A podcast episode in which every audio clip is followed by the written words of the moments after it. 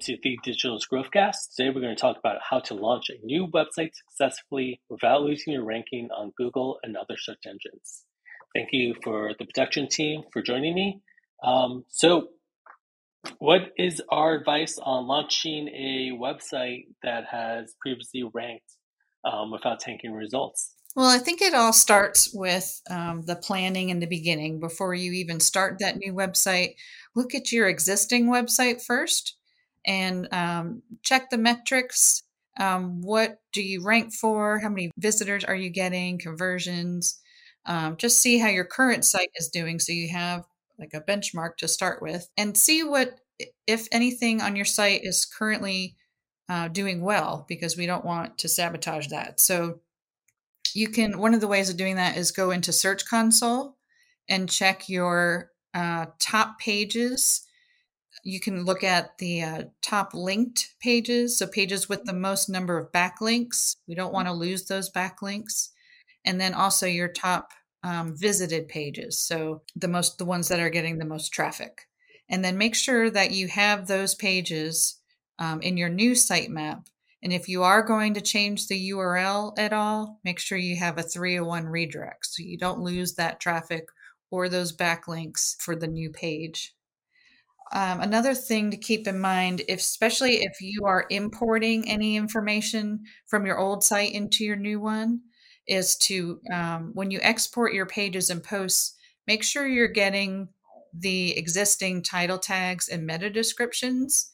Especially if you have a large larger site that can be a lot of work to write new titles and metas for every single page.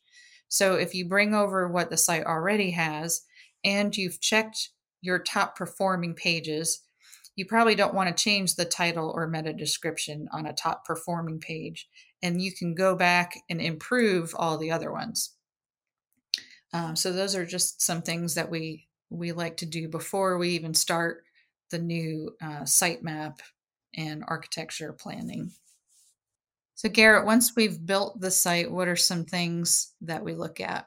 Yeah, so I mean, once the site's sort of built and kind of nearing to, you know, for your new launch, we like to look at, you know, uh, page speed performance. So, you know that can be, that can result in a bunch of different things. So we like to first start off by running either a couple different reports, um, you know, a Lighthouse report, GTmetrix, Pingdom, um, even or Page Speed Insights by Google. Those are all great ones to uh, you know do a page speed report on.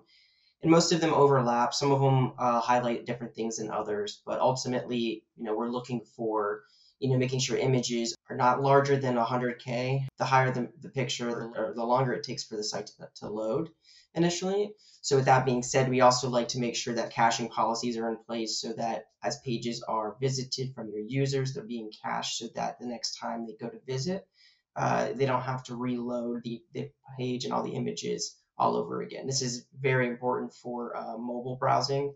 Um, that's probably the most important thing today. Uh, couple other things we like to make sure is uh, make sure that the HTTP requests, um, you know, URL redirects are all properly set up. Those all affect uh, page performance as well. Um, and you know, ultimately, it's as soon as you type that URL in and you land on that page, there's a whole bunch of things on the behind the scenes that have to run in order for that page to first load. So all those items, uh, properly optimized, uh, won't affect your page speed in a negative way. Any common culprits that we counter when launching a new website um, that,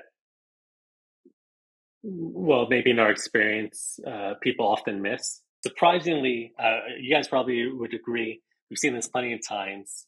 People leave their website, they, they launch a new website and leave it as no index. Um, they they forget to allow. Yeah, we've seen that so many times. And just to elaborate on that, you go to the WordPress settings, and then is it is it general or is it reading? It's I think it's reading, yeah. And there's a checkbox that says discourage search engines from crawling or indexing. Make sure that's unchecked after you launch the site because that affects your robots.txt. Some other things I look at before we launch a site, um, I like to use the tool Screaming Frog. It's a free tool you can download to your computer. Um, I look for multiple H1s on a page. And in Screaming Frog, there's a nice uh, overview tab on the or sidebar, and it basically points out all of these things. You're looking for duplicate H1s, um, pages missing titles or meta descriptions. Also, really important on the um, URL tab where it lists all the URLs on your site. I like to sort by response code and make sure there's no 404s, 301s, 500 server errors, anything like that. Um, redirects are not bad, but redir- but you don't want redirects or 404s in any of your internal links. So we we set 301 redirects so that when external traffic coming into your site comes in, it'll go to the right place, but you never want to have any internal linking that leads to a redirect or a 404. So you want to actually do a find replace if it's, you know, a URL that is is changed throughout the site or if it's just one link, you can just go on the page and manually change that link to go to the right place. Oh, also check where your site is currently indexed. There's four possibilities. It could be HTTP or HTTPS, and it could have the root domain like abc.com, or it could be www.abc.com. Those four things are treated by Google as four separate properties. So if your existing site is indexed with HTTPS and www, for example, make sure you launch the new site with that same exact um, structure. Otherwise, Google will index it as a second site, and you'll be penal. You could be penalized for uh, duplicate data, and you won't have you won't get the value of your previous backlinks that you've redirected. It just can really tank your site. So it's super important that you have the correct primary domain, and then in your hosting, make sure that you set that if it is HTTPS and it is www, make sure in your hosting, for instance, if it's WP Engine, you set that particular URL as the primary domain and redirect all of the other instances to that. So if somebody goes to a link without the www, it'll automatically be redirected to the primary domain. You want all of your external traffic landing on the correct primary domain to get the value of that um, traffic. And Gabby, you do you QA a lot of our sites. Um, have you? Is there something that you you know notice or that you look for, maybe related to mobile or tablet or? I mean, making sure that the site is presented well on mobile is important. Oftentimes, um, it's not thought about what an image looks like in landscape on mobile and then any type of text that's over it is going to look different unless you change it. Like we always change our images to be a portrait for mobile or don't display an image.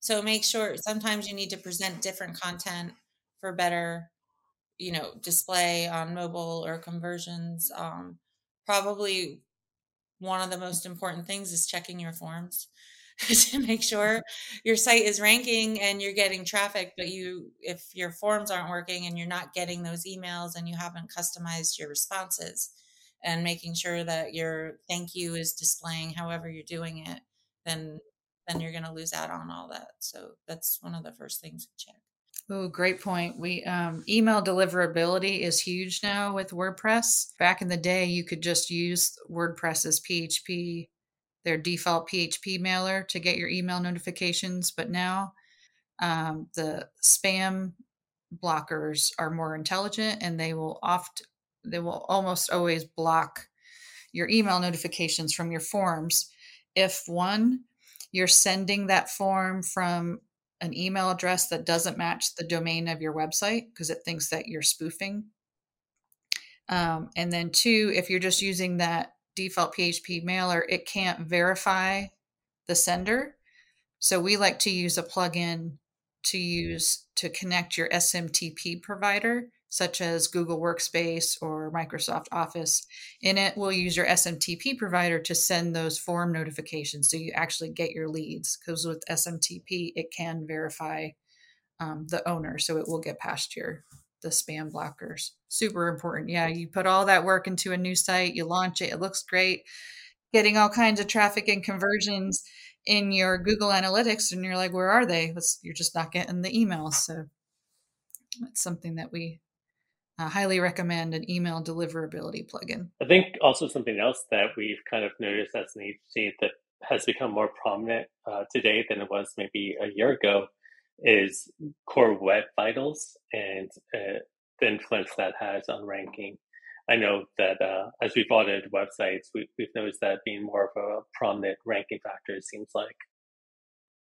Yeah. Um, I, nobody can seem to agree on what the weight is of core web vitals on your ranking, but I have, I do think, you know, in the last couple algorithm updates in um, May and June that it may they may have put more weight on your page speed and passing those core web vitals.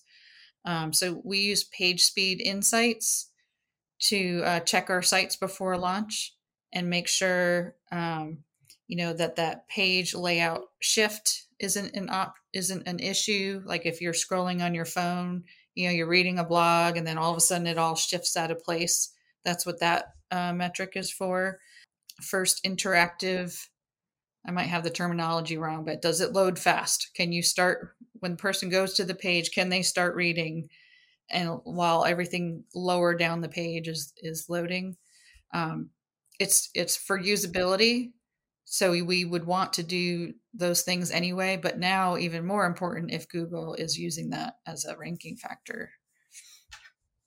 And that you know we use um, speed optimization plugins but also it's just it's good coding it's you know best practices when uploading a photo you know, don't upload a one meg photo and then just expect your image optimization plugin to fix it.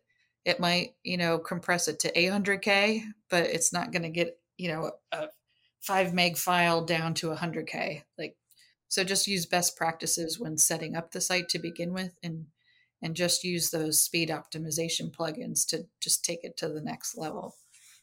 Yeah, everyone's on their phone and nobody wants to wait for your website to load. Thank you very much for joining me and see you on the next episode.